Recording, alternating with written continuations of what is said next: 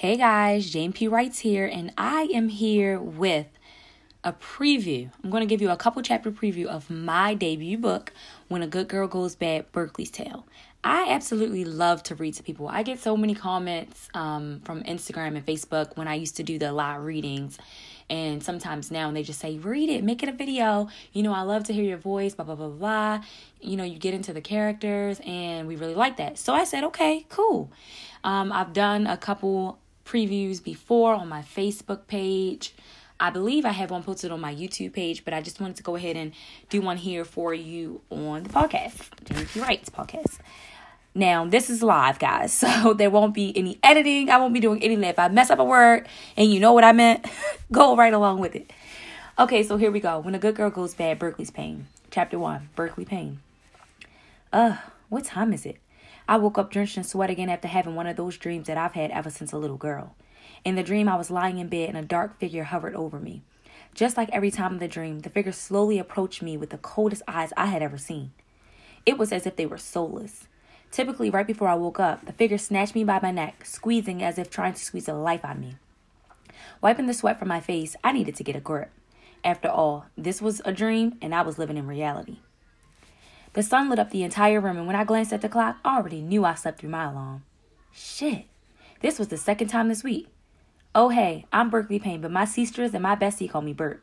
I'm 25, about 5'4 with smooth mocha skin, nice teeth, and long, pretty row hair. My sisters always say I'm shaped like a Coca Cola bottle with hips and ass for days, but I just say, I get it from my mama. I wasn't blessed up top, and I was definitely in the itty bitty titty committee, but I was cool with that. I'm what you would consider a good girl from the cold heart city of Baltimore, where you're lucky to make it to see your 18th birthday, let alone your 25th.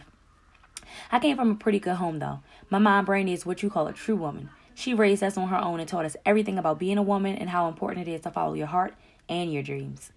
With that being said, my dreams took me from high school to college. I stayed focused in school and steered clear of anything that would distract me from my goals. This included boys, parties, and fun in general. I always had this urge to join in on the fun, but I was so scared to be thrown off my game. I had dreams of being an attorney from before I could remember, and I wasn't about to get distracted. I went to the University of Baltimore and got my bachelor's degree in jurisprudence. This was one of the best days of my life. As of right now, I'm currently in my last year of law school at Howard. I live a pretty simple life, head always in the book, and little to no drama as possible. All of this changed the day I bumped into the sexiest man I had ever seen. I went to Towson Mall to pick up a tennis bracelet and boots for my best friend Gabby. Her birthday was coming up, and this was the last of the gifts that I had to get. So I'm walking to get on the escalator when Gabby sends me the funniest meme of Joanne the scammer that had me cracking up and also not paying attention. I ran smacking smack dead into this man's chest, and I swear it felt like hitting a brick wall. I dropped my bag, but most importantly, I dropped my phone. Based on the sound I heard when it fell, I just knew it was shattered. Damn, yo, for real? The sexy black guard before me said. That was all I heard as I looked up into the most beautiful brown eyes I had ever seen. It seemed like the world was moving in slow motion around me, and I noticed the screwed up look until I noticed the screwed up look on his face. I snapped myself out of this crazy ass trance and began to get up. He reached down to help me out, and I smacked his hand away. Oh, you mad, huh? His sexy ass said. Nah, I don't know if you wash your hands to be touching them like that, I said with a smirk on my face. He laughed, giving me a curious look. Oh, you one of them types, huh? With a smart ass mouth. I shook my head and rolled my, rolled my eyes so hard I thought they were going to pop out the sockets. I started picking myself up off the floor, and that's when I really had a chance to check him out. He had on a pair of black Balenciaga boots, a fresh pair of black Balmain jeans, a Gucci collar shirt, and a black shiny bomber jacket. This nigga looked like money. On his wrist was an iced out watch, and he wore a simple diamond link necklace around his neck. As I got up to his face, I damn near passed out. He was about six three, with smooth dark chocolate skin and the straightest white teeth I had ever seen. He was staring down at me with a goofiest smile, which only made him look sexier. He wasn't skinny, but he had a thickness to him that you could tell he worked out. The way my mouth was watering had nothing on the heat that was building in between my legs. I was thinking straight whole thoughts about this man. His beard was trimmed to perfection and he wore a low faded haircut. He reminded me of a thur- thugged out version of that actor Kofi Siriboe, or Kofi Siriboe, oozing hashtag beard game sexiness. I visually traced the tattoos that I could see snaking from his shirt and going up his neck. He was fine as fuck. I was so used to dating squares that I wasn't even sure I could handle something like this. I mean, his skin was glowing and it was smooth like melted, like a melted dark chocolate bar. His beard was so shiny and I felt the urge to reach out and touch it. Shit, I wanted to see if it was coconut oil or whatever sorcery he was using. Once again, I felt like I was in some type of trance, so I quickly shook it off, stood up, and proceeded to walk away. He called, he called after me saying, Damn, that's it? I'm thinking, like, what more do you want, sir? I know his type probably had women falling all over him, begging for a shout and a come up. Hell, he probably had a lot of women sexing him on a regular. Ain't no way in the world a man fine as this is is single. Just thinking about that pissing me off. I'm not a team player. Nah, bro, that's not Brooke, I thought. Slow down, little baby. What's your name? Little baby? Little baby? Did this fool just call me little baby? Well, my name isn't little baby. Sighing, I said, Ugh, it's Bert. Bert? Hmm, that's different, I guess. Well, I'm Dallas, and I didn't want to leave without getting your number. What you need my number for? So I can take you out, so we can get to know each other outside of you running into me and knocking down all my shit. I looked him up and down, both annoyed and intrigued. Well, unfortunately, I have a man, so no. Sorry about all of that. Have a good one, I said. He just looked at me smirking. What your man don't let you have friends? Ah, I hate it when niggas use that line. At this point, his sexiness was overwhelming, but he appeared as cool as a fan. I just wanted to get out of his presence so that I could breathe again. If I kept talking to myself, I was damn sure going to go crazy, so I gave in and gave up the digits with the idea that he wouldn't call, and if he did, I wouldn't answer. Little did I know this man would be persistent and I would fall right into his trap. I guess that's this brings us back to how I became a bad girl. Meeting Dallas would change my life forever. He would be the major cause of this new me, the good girl that had gone bad. So that was the intro. Um, like I said, Berkeley is just like this around the way girl. She's like that good girl, that nice girl. She hangs with ratchets and she hangs with wild people. She hangs with, you know, all the different types of women, but she is just like this solid ass woman. Like, you know, her head's on straight. She has goals. She's focused. She's beautiful. She's like every man's dream. And up until the point of her meeting Dallas, she was exactly that. Nothing about her had changed. Now, I'm going to take you into the second um, part of her of the first chapter to give you a little bit more details. I remember our first date like it was yesterday. I laid out three dresses on my bed trying to figure out which one would compliment me most. I was so nervous but excited at the same time. I had finally finally given in and agreed to a date with Dallas. Since that day at the mall, we talked on the phone all hours of the night, and he sent me messages throughout the day. I was getting weekly bouquets of roses into my apartment, and it was all overwhelming. My mom was dead set on meeting whoever this man was that had me smiling from ear to ear and engrossed in my phone. See, my mom has my life planned out for me. She wants me to date a lawyer or a law student like me. She has the ideas for our wedding already mapped out. Needless to say, that woman is crazy. I knew Dallas wasn't the type of man my mom would want me to be with, but shit, nobody was perfect. He was winning me over, and I'm sure he knew it. I decided on a sexy red bodycon dress and knee boots. I straightened my hair and put on a red lip. When I pulled up to the address he sent me, I was shocked. We were downtown by the water, and there was this guy standing next to a harbor cruise holding a sign with my name on it. I was nervous as hell at this point, but I pushed myself onto the boat. When I got to the top of the ramp, Musiq Soulchild's Love was playing in the background, and a beautiful dinner for two was set up near one of the big windows. Dallas was standing there in all his sexiness, smiling with a glass of whatever he was sipping on. I slowly approached him, and when I got close enough, I could smell his cologne, and it was intoxicating. This man was going to be trouble, and I wanted all of it. The night was everything I dreamed it to be. He was the perfect gentleman. We talked about so much that I thought I knew him better. I felt like we were opposites in so many ways, but we compl- but we somehow complemented each other just right. I wasn't ready to end this night, but I'd be damned if I was going to be so bold and say so. But luckily, I didn't have to. Dallas asked me to join him back at his place, and I went with no objection. We spent the night fucking and loving to the point that I knew there was no way I could ever get this man up. He was too perfect. That had to be a flaw, like I'm sure was coming sooner or later. So that was a recap of their first date. Mind you, she didn't want anything to do with this guy at first, but he roped her in. His charm was there.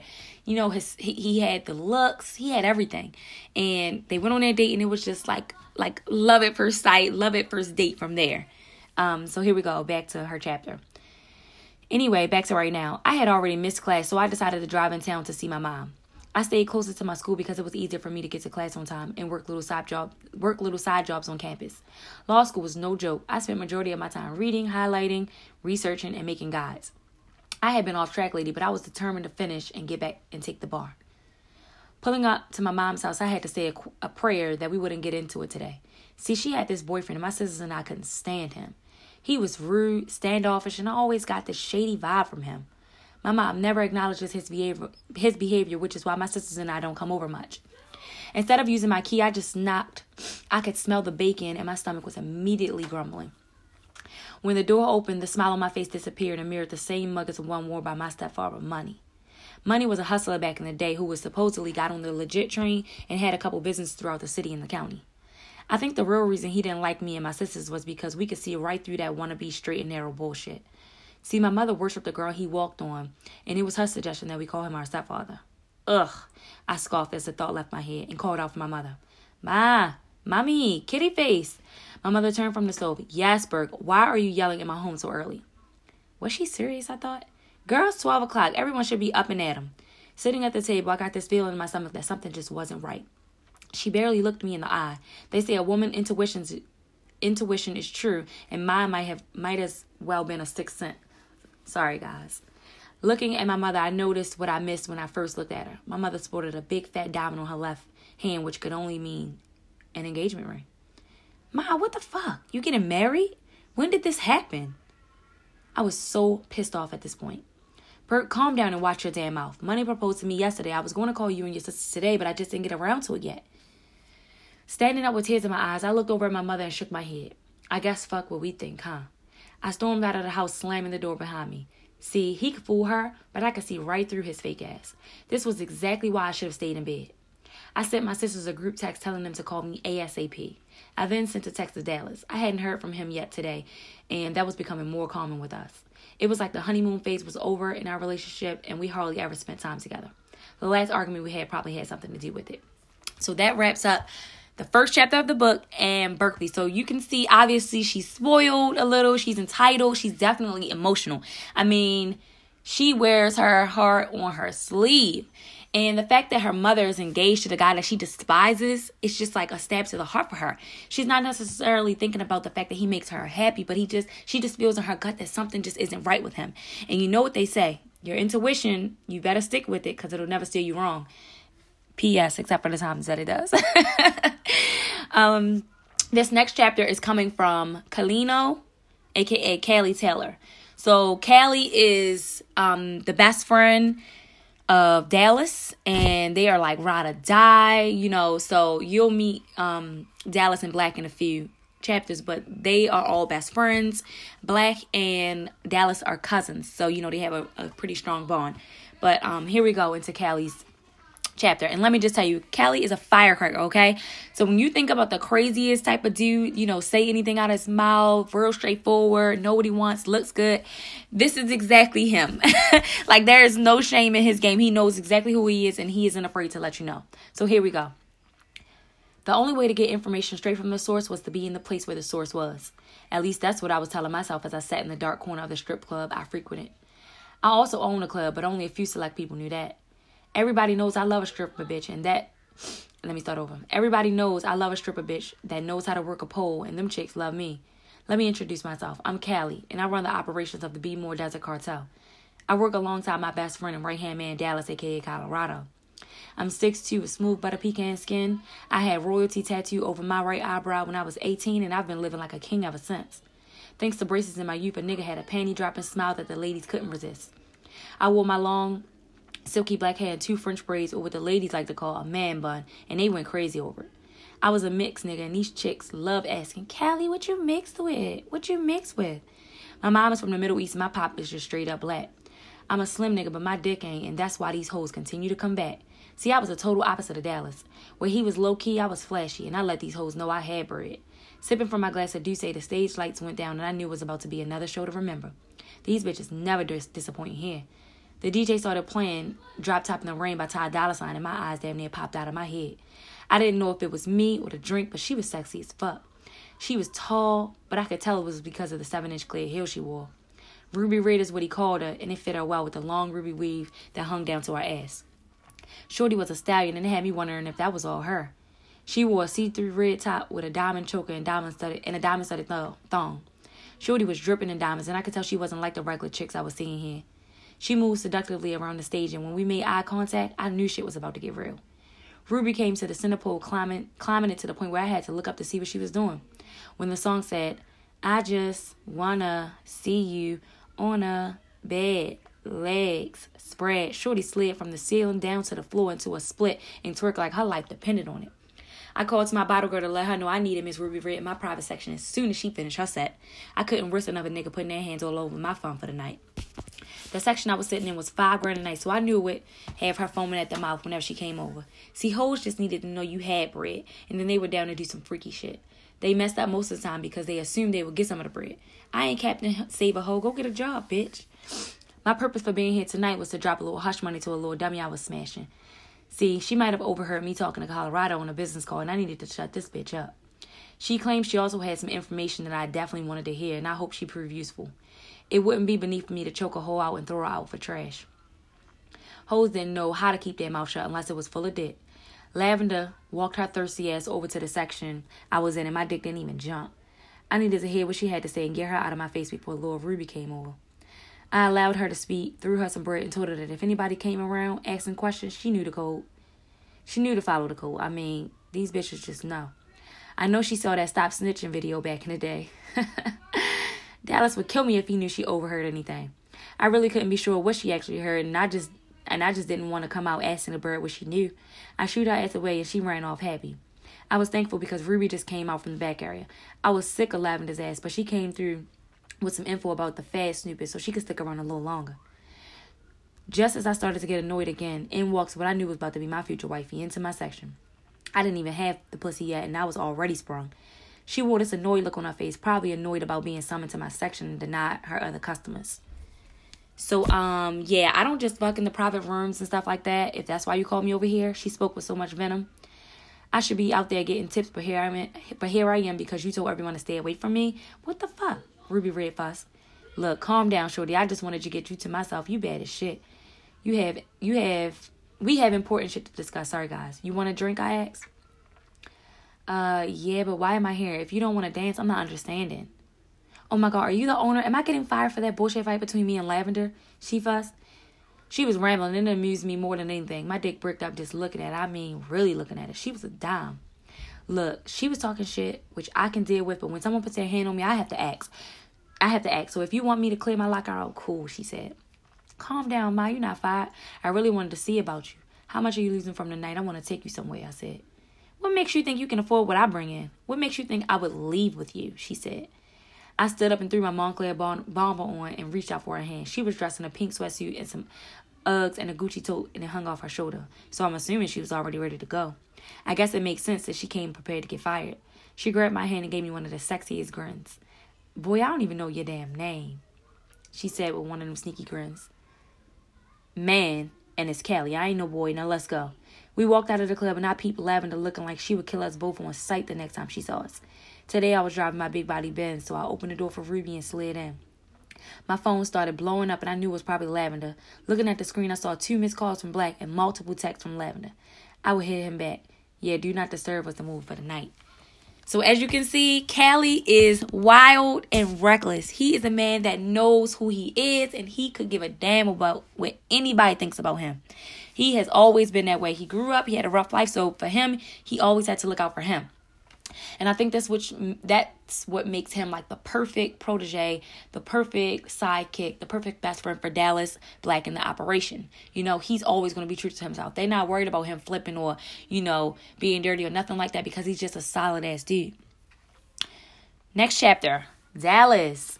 I woke up at the crack of dawn still tired, but nothing came before me getting this bread. Well, nothing besides Bert. Man, I love that girl more than I love myself. We had been rocking for a minute now, and she was nothing like the sweet little stuck up chick I first met.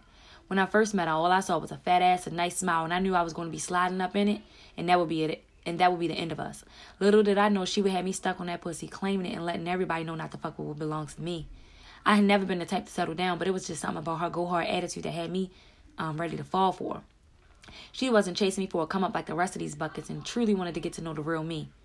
Her wanting to get to know the real me was how we got to the point where we are now. She called herself taking a break from us because she claimed I don't know how to open up and love her right. But damn, like how much love does she need? I'm not the type of nigga that's gonna stay home and be up under her all day, and she should know that by now. I had moves to make it sitting on my ass wasn't gonna get me that money. She wanted a break so she could run around with her messy ass sister sisters Bailey and Brielle and her best friend Gabby. Every time we had a problem, one of them felt the need to step to me about how I should treat my woman, and I straight dismissed that shit. I hated when she talked to them about our problems. Stretching from the bed, I looked over to my phone to see I had hella missed calls and texts. This was my work line, and niggas knew to only hit me up if it was urgent, so something must have gone down.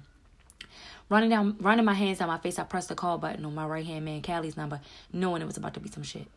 A nigga can't even handle his hygiene without bullshit first thing in the morning. The line kept ringing, which was definitely strange, so I hopped up, hopped my ass up, and took a quick shower.